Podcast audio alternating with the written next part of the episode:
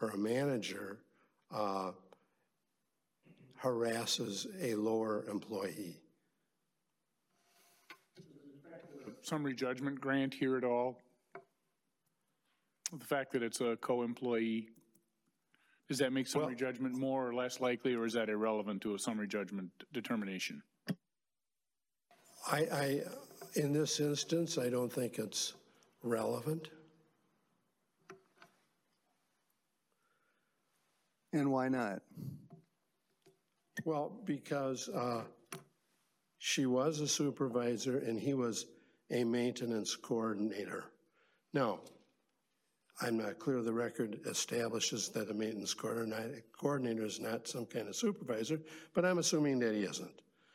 Uh, I, I, don't think it's any different because somebody has to uh, be in charge of uh, the behavior of employees.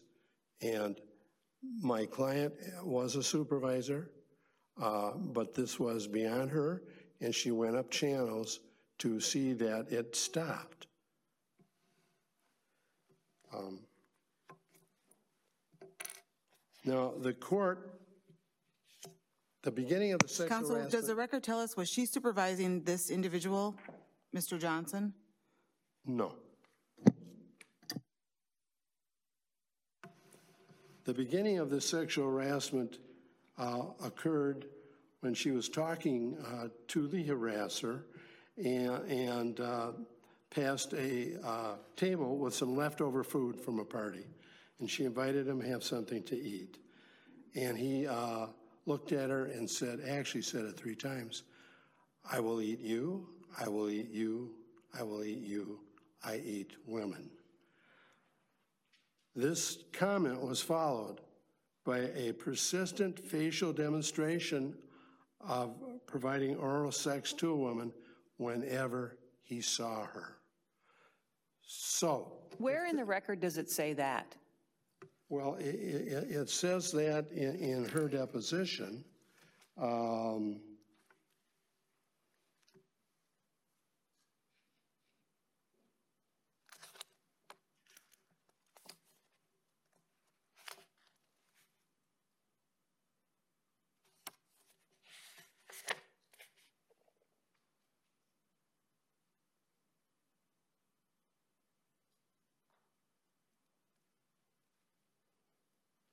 I, I'm not exactly sure, but I think it's.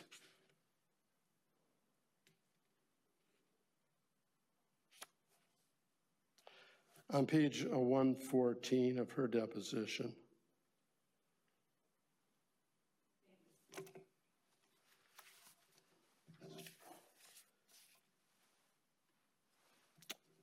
Every time he made this demonstration to her, she understood what he was doing. He was repeating the invitation he gave her, the inappropriate one, to eat her. And uh, the, the district court saw that this was something that crossed the line. He said it, it crossed the line. And uh, that should have been the aha moment when he denied the summary judgment ending her case. But yet, he granted the motion which ended her case. However, Counsel, I have a question on that because um, it seemed to me that he looked at a published Court of Appeals case, Geist-Miller, and looked at how uh, the there were egregious facts in that case and yet summary judgment was granted there. Um, and so it seemed to me that the district court just said, well, uh, this is egregious. It, it happened once, and it doesn't really match up to what happened in Geist-Miller. Do we have the power today to overrule Geist-Miller? Yes, you do. And and um, I know that the Supreme Court in Harris um, you know, looked at applications of case law that had applied um, the, the, after the Vinson case, it had applied a too high standard. Some of the other cases that ha- decided sexual harassment had required like actual psychological harm or something like that. And the Supreme Court said, no, you know, there are egregious cases, but those don't set the, if you fall below that, that doesn't set the standard. So is that what we'd be doing with, if we overrule Geist-Miller here? Um, well, I, I don't think so, because the Harris case said you don't need a psychological injury to, yes.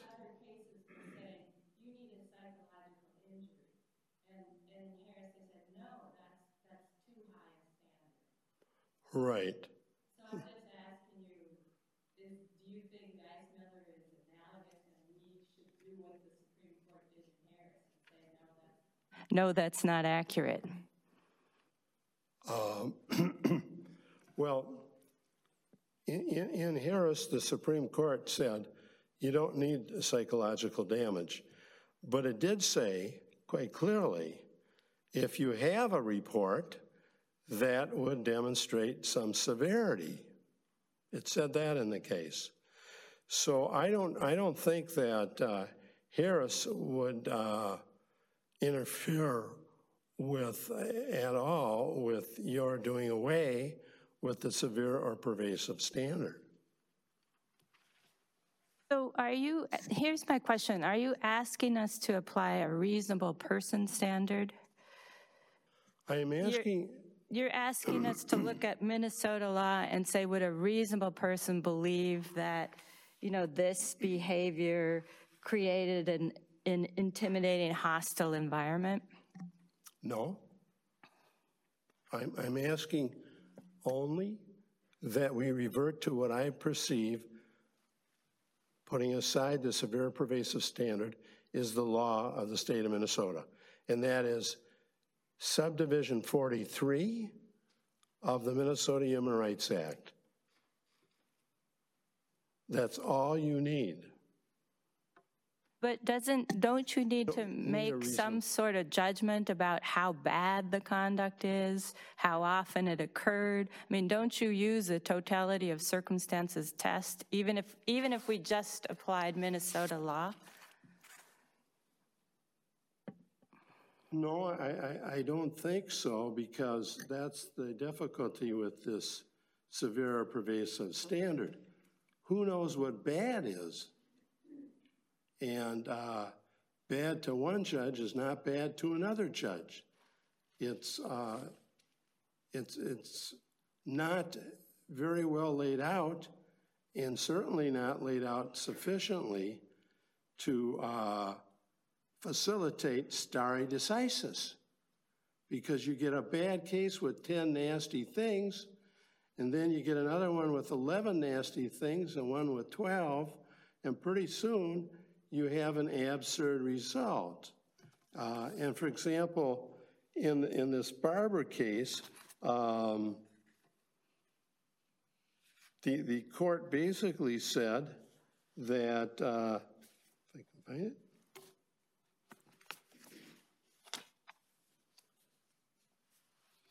that it is a, a mixed bag, the test of severe or pervasive, and that it doesn't make for very good precedent.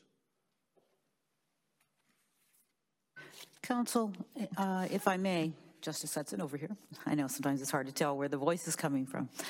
Um, I want to just chat with you a little bit about a, a broader concern I have, which is whether or not it's appropriate for us, for this court, to make the change that you're talking about as opposed to having the legislature do that. Um, you know, your brief talks a lot, and particularly in your reply brief, you talk about the, the sea change that has, that has come over society with respect to how we view sexual harassment. But, but I, I'm concerned, though, that whenever we get into what the social consensus is about any particular topic, that that we're not, we, the judicial branch, uh, even the Supreme Court, we're not the, the best uh, judge of that. We should not be the judge of that as a matter of separation of powers. We don't have all of the various stakeholders, uh, despite the various amicus briefs. We don't have the various stakeholders before us. And uh, opponents make, your opponents make a strong argument that this is really a legislative matter. What, what's your response to that? Help me with that. Well, I think this court is the ideal um, body to eliminate the severe pervasive standard simply because it engrafted it more or less onto uh, subdivision 43, which already was the definition uh, agreed upon by both the House and the Senate as appropriate, you know, for sexual harassment. The fact that they're split now uh, indicates more than ever that it's now is the time for this court to act and say that that standard ought not to apply. And uh, this court, having uh, you know used it and adopted has every right to say uh, no longer But do we counsel, need it. has this court actually adopted this- the persistent and severe, or have we used it to inform our decisions? I think you're right. I mean, no one has ever said, um, oh, we hereby adopt this standard, but it kind of crept in, I think, you know, from some cases uh, in the federal government. Federal government, when, when, when, when they, uh, in uh, Meritor, Vinson and Meritor case, when, when they used uh, severe or pervasive, and in Harris, uh, the federal government never had a definition because they only had Title VII. It dealt basically with, you know, uh, discrimination between the sexes. But, but once uh, they decided to, uh, to u- use that standard, I think they did it because this was the first time they were dealing with sexual harassment, and it was kind of an, experience, uh, an experiment in a sense. So they said, uh, let's, let's, let's put this in and uh, see what happens. And if you read that Yale Law School review that Gender Justice uh, was so gracious in, in amicus brief to, uh, to cite, uh, they, they, talk about the poster child, the Duncan case, for these, what we now look at as rather somewhat absurd results. Uh, they, they, they uh, in, in, looking, in looking at that case, the Duncan case, uh, you can see uh, that they were still uh, grasping what was going on with this situation. And uh, that was a very wrong decision.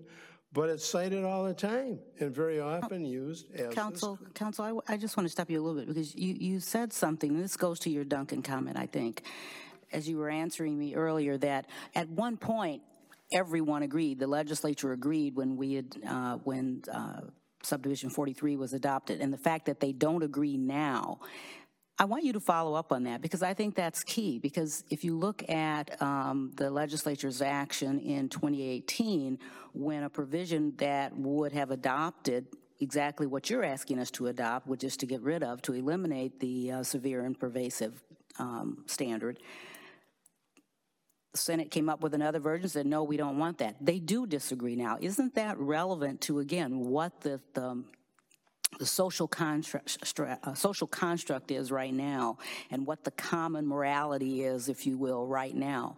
And that's my concern is that we would be weighing in on that in, in a very decisive way if we were to change the law as opposed to letting the legislature work that out. But we're dealing with common law. The imposition of this was common law, and this court can, can make common law. This court ought not legislate, but it can make common law. And, and at one point, uh, this court, a number of years ago, it, it crept into, into the cases. Uh, on that point, have, we ever adopted the severe and perva or pervasive standard as a matter of statutory interpretation? Uh, I haven't found any case where we've actually looked at the language of the statute and said that severe and pervasive is what the statute means. I, I, I, to your point about this being a common law provision. Uh, It certainly doesn't mean uh, severe or pervasive. There's nothing in the present 43 that, that means severe or pervasive. Doesn't mention it. I think the Court of Appeals said it, it, it doesn't mention it. Um, But, but it, the, one of the bad things about that severe, uh, severe or pervasive standard, it is so subjective that it creates unequal treatment. In other words, really, violation of equal protection. Because the law, uh, the se- severe and pervasive, is so loose and, and trying to reach bad for one person and bad for another person, you have plaintiffs who, with great cases, and they can't go any further than they have them thrown out. And you have other uh, plaintiffs with, with uh, close cases, and they can go forward. But I think the statute itself, uh, eliminating that kind of subjectivity, permits it to go on. And this Law Review uh, that I just mentioned, uh, it was came, I think, uh, a couple years after the decision, just laid it out and said this is going to be a problem, and it and it was and is a problem.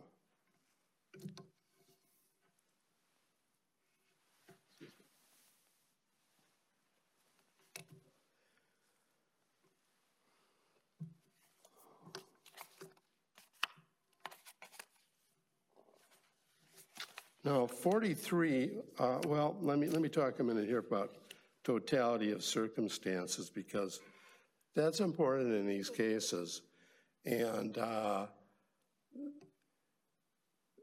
with the subjectivity of the standard, and even in this case, for example, there, there was uh, a woman working for uh, Homeward Bound. Her name is Ivana Askridge, and she was an employee, and I deposed her. And, and she said that she was sexually harassed, and she mentioned four or five other women who, who said they were dealt inappropriate by this uh, fellow. And I think those are par- party admissions. But she, uh, she laid out a whole fact scenario uh, that would really uh, demonstrate how bad this person was, if I can use that word. And no one even, uh, and she filed two uh, complaints. No one ever investigated them. And, and uh, she, she said this, this fella, for example, he told her that uh, women are like buses. They come and they go. And he didn't mean that uh, in a transportation context. Uh, and I'm sure you all read about that water example that she gave. And she was working for the company at the time. Uh, and, and, telling uh, how he would stand behind women when they had to pick something up, how he had a, a, a shoe fetish. He, there's one of the women there, he ran around and took pictures of her shoes. Uh, and I asked her point blank, you know, were you sexually harassed? And she said, yes. And she provided reputation testimony that he had a reputation for, for that kind of thing and said that he sexualized almost everything. Um, this was part of the totality of the circumstances, yet neither the trial court nor the Court of Appeals even mentioned this woman.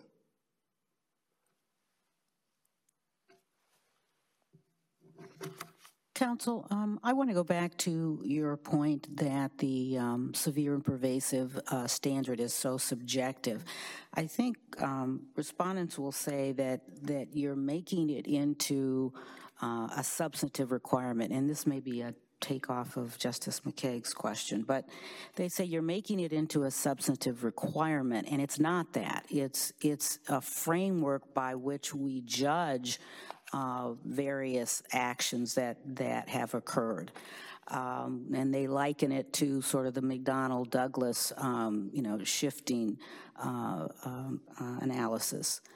What's your response to that? That it's not a, it's not a requirement, but it, it's a framework. It's a way we're able to judge uh, and to weigh and evaluate particular uh, actions. Because if it's the latter, it seems to me that is a, a more workable framework, to, despite the maybe some subjectivity within it. Well, there may be some truth to what you say, but you have to look at the disadvantage of doing that. And the disadvantage of doing that is you have one, one you have unequal treatment. You have a totally subjective standard.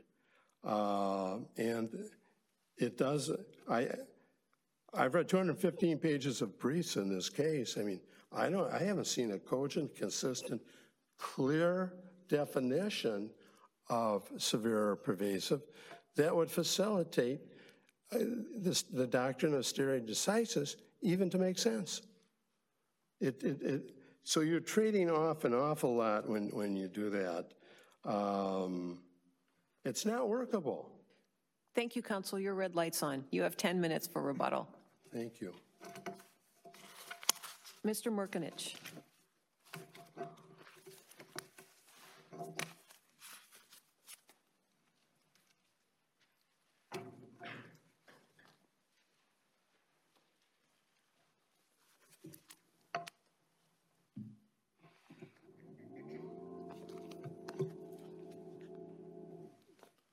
Uh, May it please the court, counsel, members of the audience. Uh, My name is Marko Mrkonich, and together with Emily McNee, we are pleased to be here as legal representatives of Homeward Bound Incorporated, a small nonprofit agency that provides residential and other services to some of the most intellectually and physically challenged among us. This court has taken review of four questions. In each case, it, is Homeward Bound's position that the Supreme Court should affirm the rulings of the Court of Appeals and the trial court. Specifically, the lower courts correctly held that to make a successful claim for sexual harassment under the Minnesota Human Rights Act and 30 years of established precedent from Minnesota courts and legislative history, an employee must show that the offensive behavior substantially interferes with the terms and conditions of employment and creates an intimidating, hostile, and offensive work environment. Isn't, isn't that the word or, not and, between the two clauses substantially interfering and creating an... Uh, a, yes, it's an or, Your Honor. Okay, you had said and, and I just want to make sure we were on the same page. We are on the same page. Okay. It, they're phrased in the disjunctive or the, as opposed to the conjunctive. D does that mean that substantially doesn't apply to the second half of the, the, the language after or? I would say no. I think substantially interferes means or creates a hostile, intimidating, or offensive work environment. So substantially goes with the word interferes. And So not with creates. Not with, not a, right, not with, it's an adverb, so it has to go with the verb rather than with the uh, hostile, with the other adjectives. Counsel, as long as we're on the words of the statute, help me figure out where severe or pervasive fits in here. Does severe, is severe or pervasive an element of a violation of the MHRA? Um, it depends, Justice Lillehaug, as to which claim you're talking about.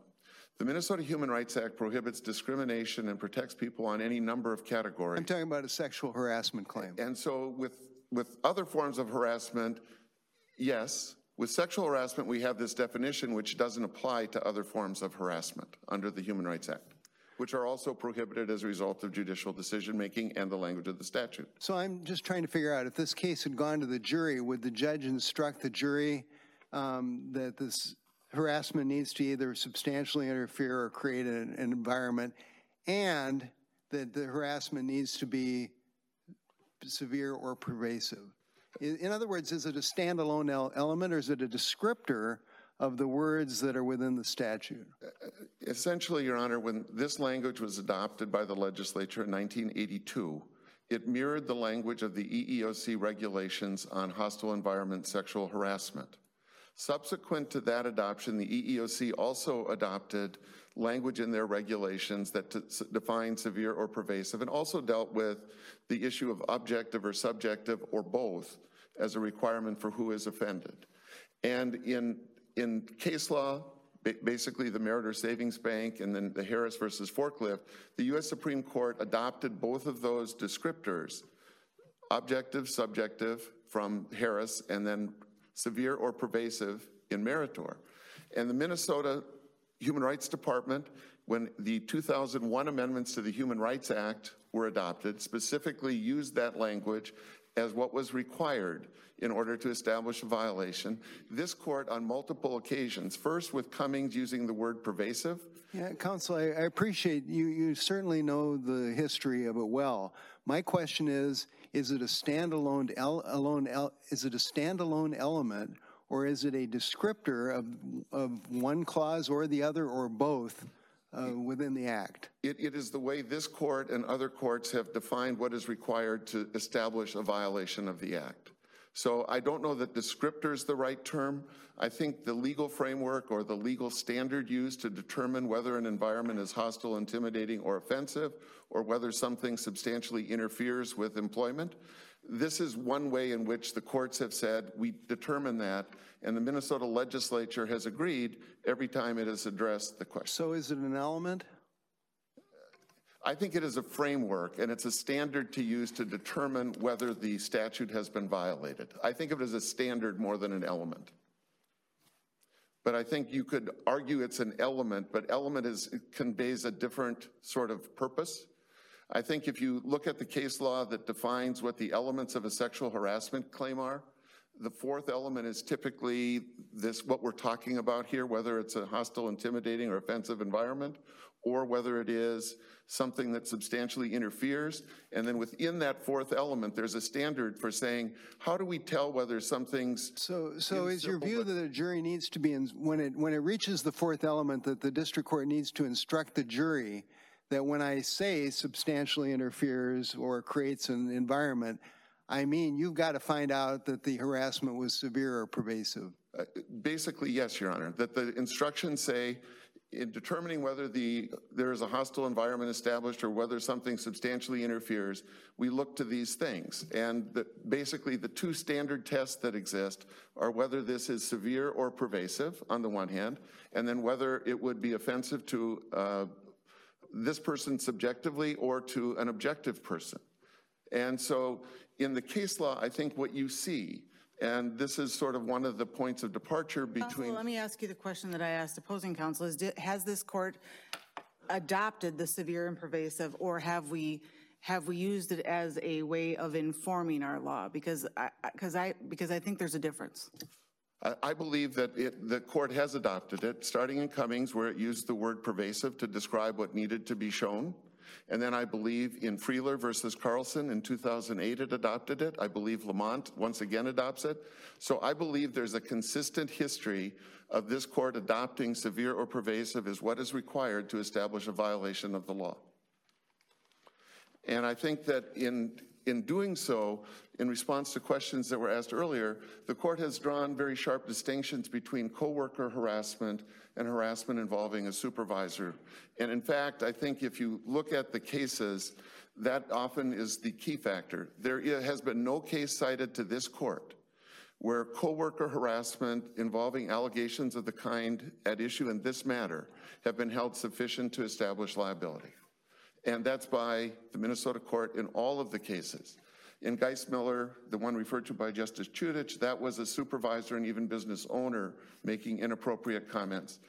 By contrast, there was a, a case decided a few years earlier by the Court of Appeals called Gagliardi, where the Court of Appeals found that was sufficient. But again, the conduct is nothing like what's involved here, and it was not coworker activity.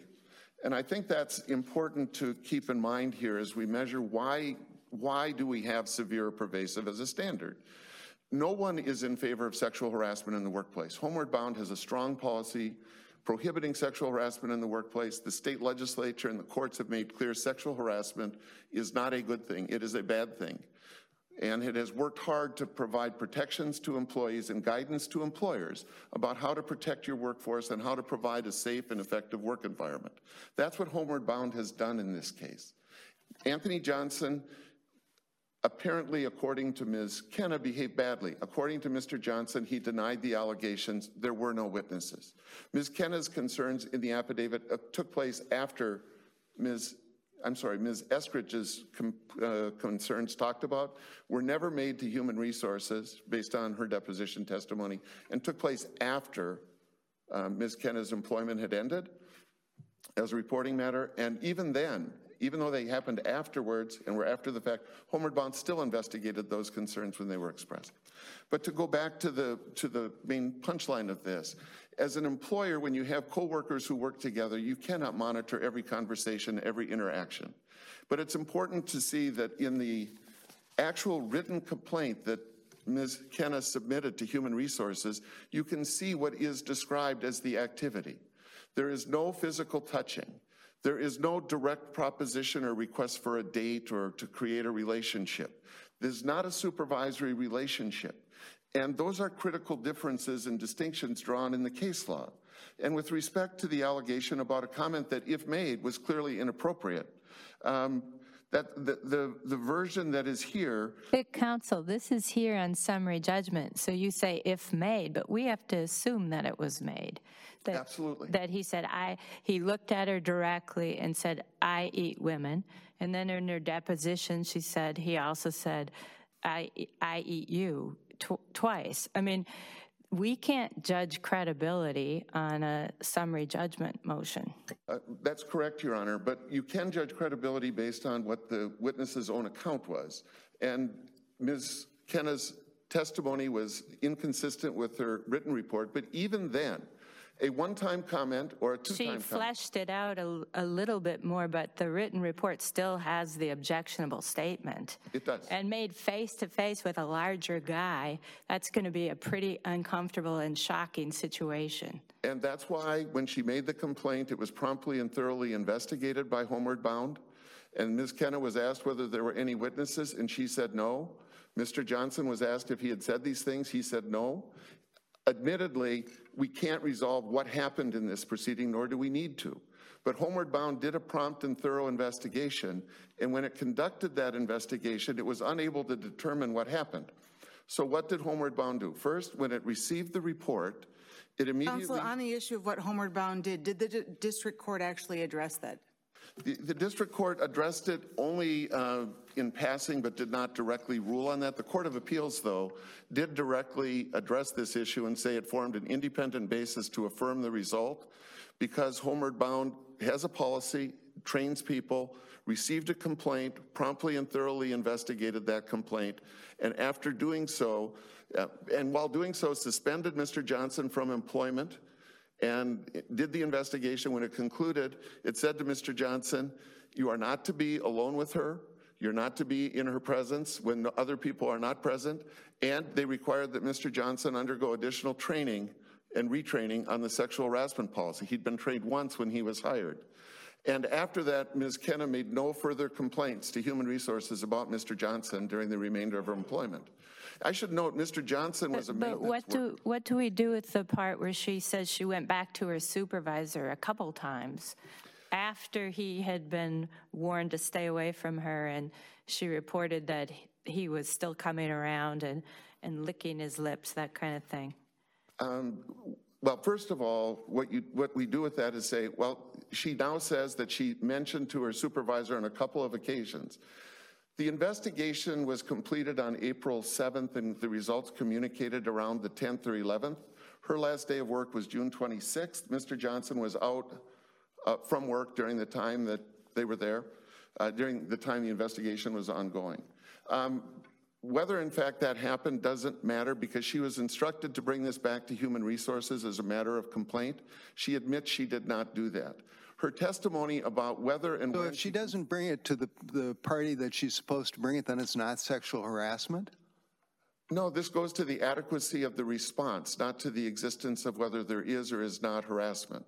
I would submit that the behavior So, here, so the employer can overlook the alleged harassment uh, because, because the complaint's going to the wrong person? No, that's not the point, Your Honor. The point is that you have a process in place for bringing a complaint forward. And when a person follows that process and brings a complaint forward, how does the employer Didn't, didn't, her, respond? didn't her supervisor have an obligation to bring the complaint to HR? Did the, the, is, is, is the, is the conduct excused because the supervisor, it ends with the supervisor and not with HR? well, first of all, the, the, the, the policy says bring it to HR. She brought it to HR. HR investigated, and she was told to bring future complaints to Human Resources. She did not and admits she did not. She offers testimony about saying, I mentioned it So, to my so the employer doesn't have liability because it went to the supervisor and then he didn't take, did the supervisor bring it to the attention of HR? There, no, there was no communication between, uh, it, it was a she, between the, the supervisor with whom Ms. Kenneh was having disagreements on other topics and HR. And the testimony from Ms. Kenneh is not clear that these complaints to her supervisor actually postdated the investigation. There's no testimony that fixes those times specifically in a way that would suggest they were after that. Counsel, can I just move back uh, off this question of whether the employer's response was adequate and just the threshold question of whether there's a sexual harassment claim here stated? Um, I asked opposing counsel about, uh, well, he, opposing counsel relied on page 114 of the plaintiff's deposition to support the argument that essentially um, the, the conduct was, was occurring every day. Um, And I'm just wondering if you have a response to the reliance on page 114 for the proposition that there's a question of fact here created on whether um, there was sexual harassment. Uh, Your Honor, I looked at page 114 and I didn't see anything that addressed that topic. So there may be a miscommunication about page numbers. No, it says, but he was so persistent, you know, every day. Okay. But that, that deals with the comments and the questions and licking his lips. Um, Basically. But, but, I mean, come on now. If a male, I mean, let's just take it out of this context, okay? If, a- if a male comes up to a woman um, every day and is licking his lips at her in, against the backdrop of what is alleged to have happened here, I mean, isn't that severe and pervasive? Or at least there's a question of fact about whether it is? Uh, Your Honor, we would submit, no, there is not.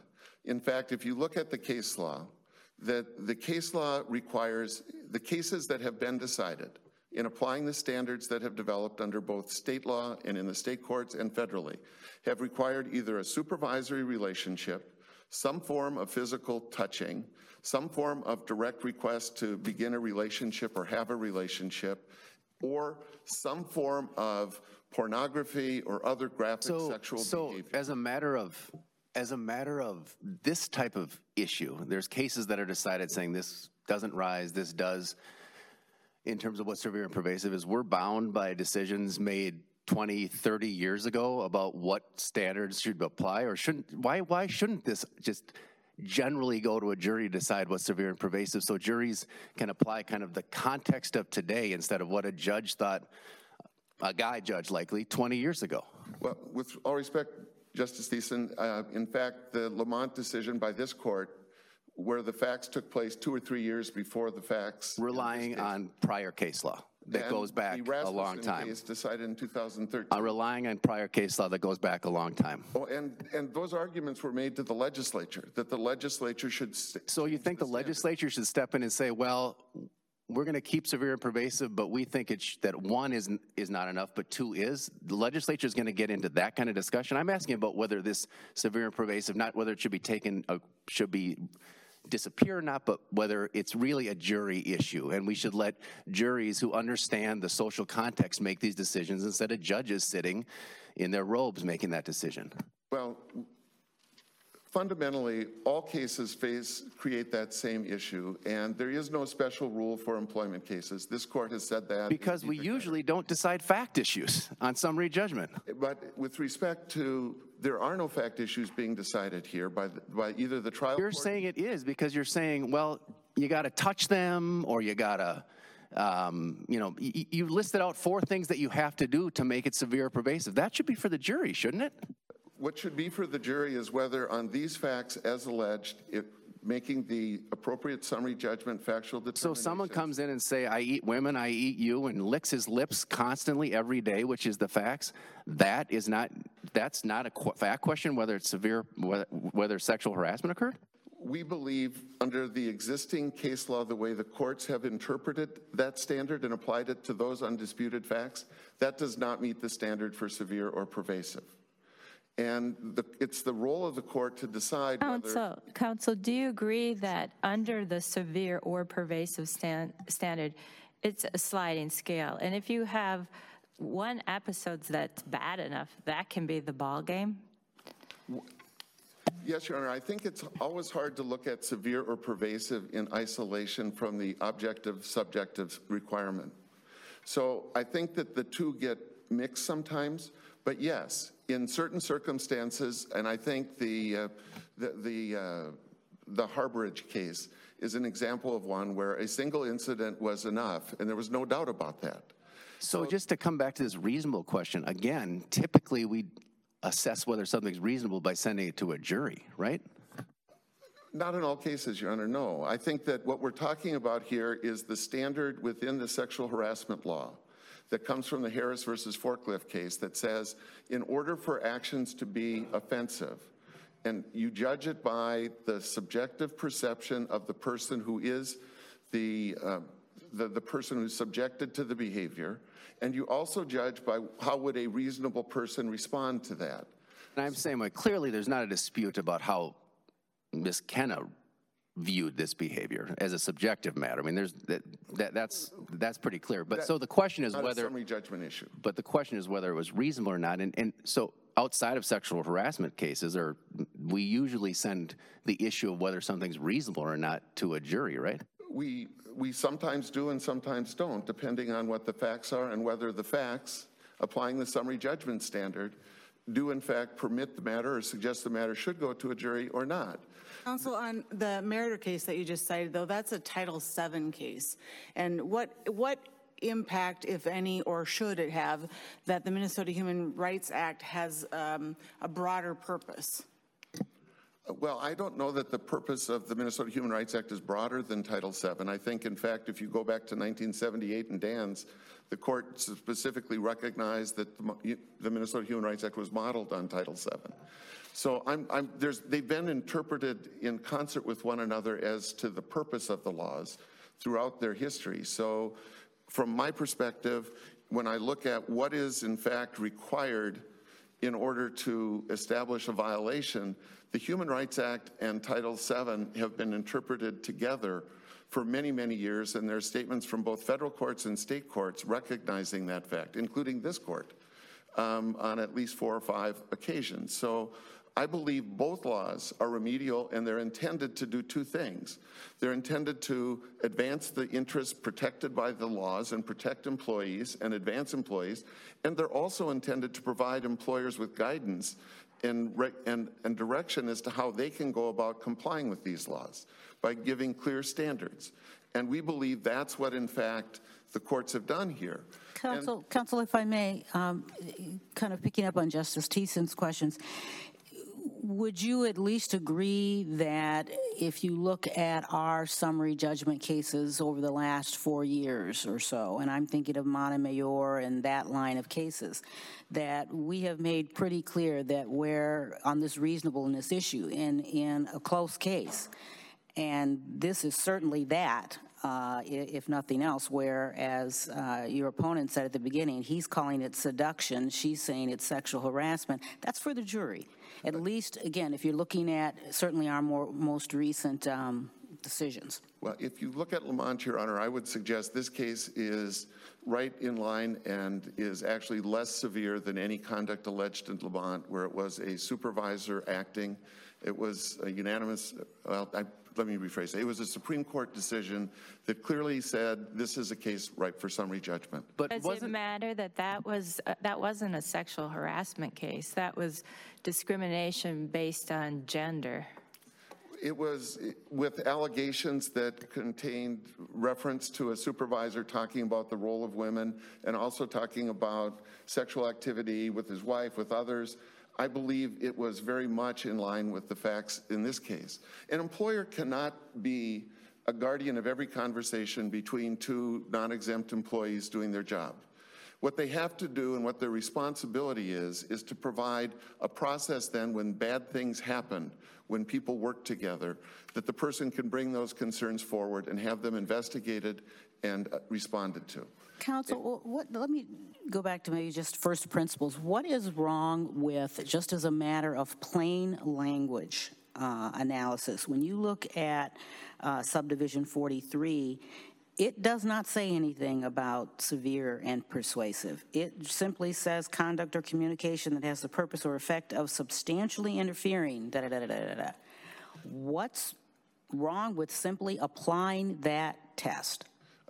Your Honor, I think the courts do apply that test, and saying severe or pervasive is part of that application. But we, we've had, and I can't remember the names of the cases off the top of my head, but um, your opponent cites them in his brief. We've decided cases before we came up with severe and persuasive under the substantially interfering. So the courts can do that. We can do that. The court has used the word pervasive going back to the Cummings case in, in the 20th century. And But maybe we were and wrong. Sometimes, don't you, sometimes we get it wrong or evidence, or as time goes on, it shows that it's not a workable test and that it's, if nothing else, it's simply unfair. But there's And- nothing that suggests this test is unfair. It's been applied consistently by this court, the courts in this state, and federal courts. And But then you come up with written in Title decisions like VII either. Duncan, don't you? But then you come up with decisions like Duncan and others that I think any reasonable person today would say, my goodness, that, that's sexual harassment. Uh, Women, no one should have to put up with that. Duncan is a Missouri case decided by the Eighth Circuit. It isn't applying the Minnesota Human Rights Act, and it took place after a trial where a court reversed the jury. The, the claimant did not argue the severe pervasive standard had been met based on what the Eighth Circuit wrote. So Duncan is really not directly apropos of our case. In this situation, it's important to remember that the courts have provided 30 years of guidance. The legislature has provided the guidance it did. And when you put that together with the way Homeward Bound responded when the complaint was brought forward, it shows that there's no basis on which a reasonable jury could, or any jury could find in favor of Ms. Kenneh after a trial. And for that reason, as the Dietrich case uh, recognized, it's appropriate to enter summary judgment. Counsel, the Chief Justice has allowed me to ask one more question, even though your red light is on. Let's assume a situation where you've got a sexual harassment claim, and the, uh, the district court instructs the jury in the words of subdivision 43. And the uh, counsel for the employer says, well, we want an instruction using the words severe or pervasive. And the district court judge says, I'm not going to give that instruction. Would that be error?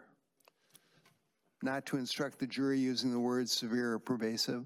Well, again, this is a hypothetical case where we're not present yet, but I would say this, that the court should use that, in that language in the instruction, just as it should use the words subjective and objective to describe what's required for the reaction. Would, to it- it be error? I, it would depend on the case whether that was or was not error. In some cases, I could see it being error, and I would argue it was error. In other cases where that was not the issue, I would think it is not error. Thank you, counsel. Uh, Mr. Lowry, you have, Laura, you have 10 minutes for rebuttal.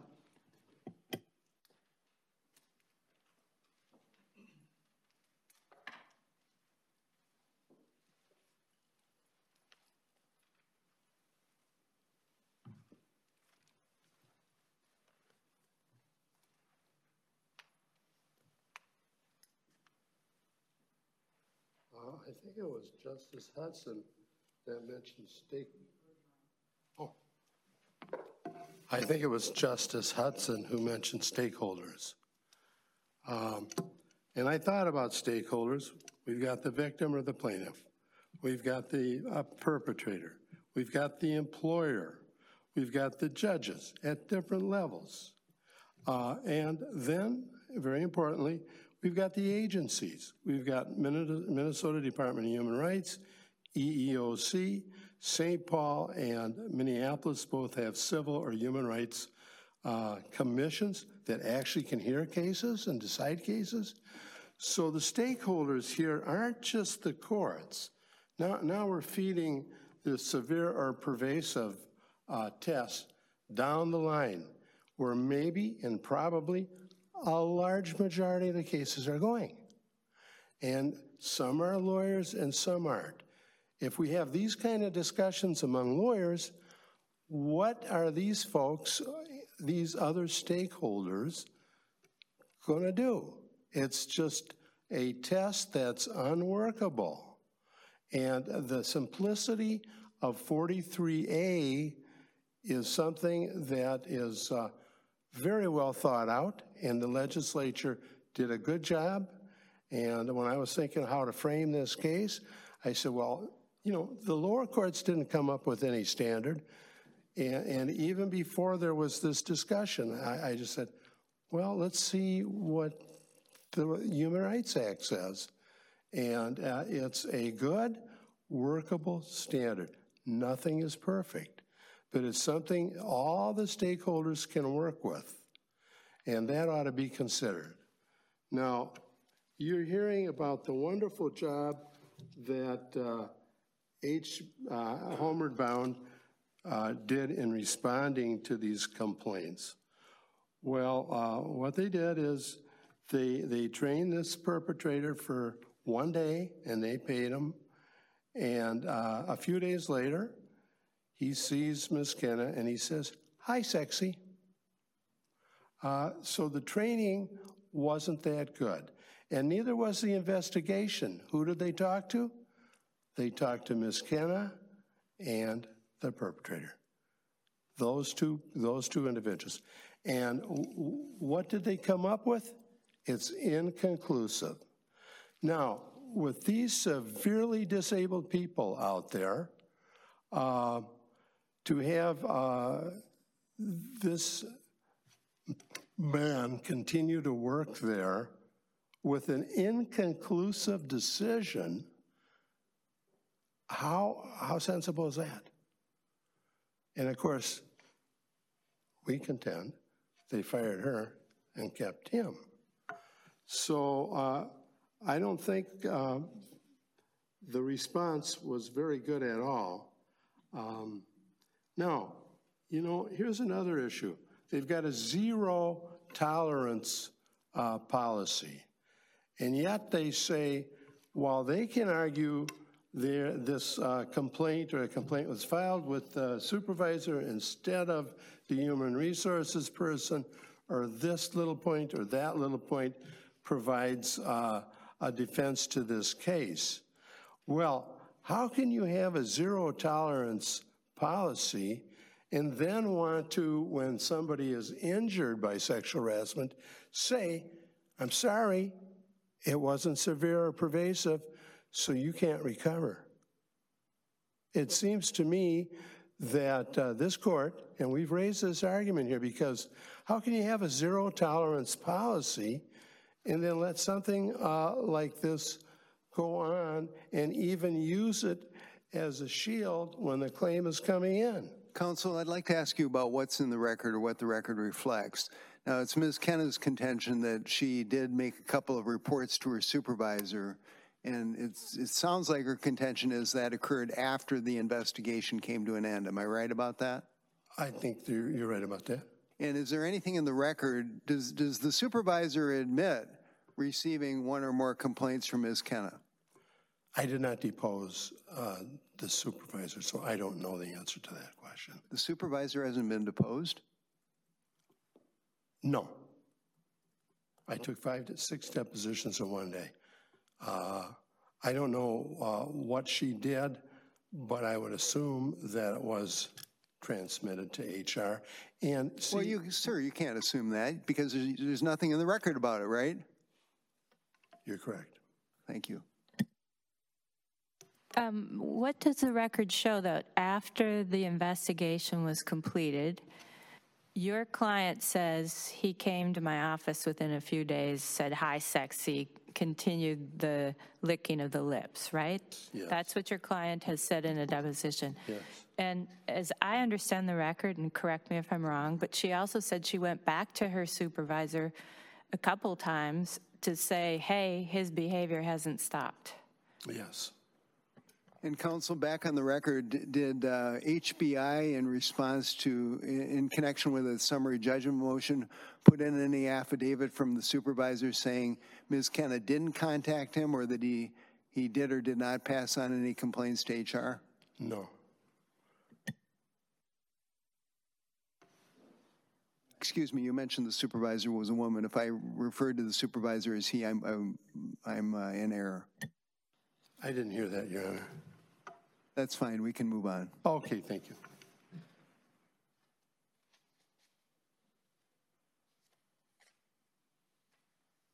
Another problem with uh, applying the severe or pervasive standard is these cases get dismissed. Most of them don't get, get appealed. So we don't really know what's going on.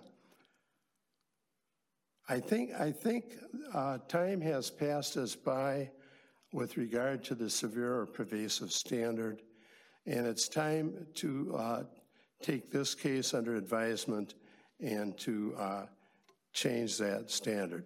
With regard to following federal law, there is this Rasmussen case in the Court of Appeals that mentions the Cummings case was a departure to that.